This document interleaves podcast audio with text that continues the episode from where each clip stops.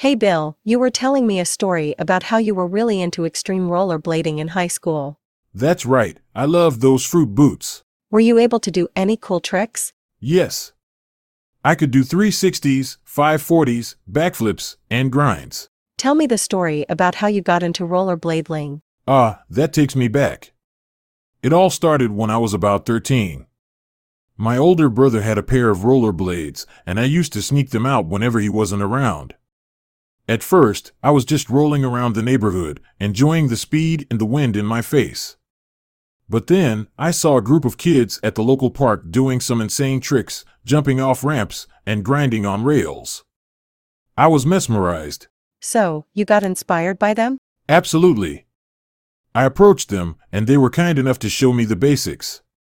From there, I was hooked. Every day after school, I'd head to that park, practicing and trying to perfect my moves.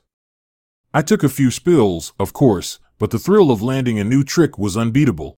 And how did your family react to your new passion? My parents were a bit concerned about the risks, especially after a few scrapes and bruises. But they saw how dedicated I was and eventually got me my own pair of rollerblades and protective gear. My brother, on the other hand, wasn't too thrilled about me borrowing his blades all the time. But he came around when he saw how good I got. It sounds like a fantastic journey. Do you still rollerblade now? Not as much as I'd like to, with work and family commitments.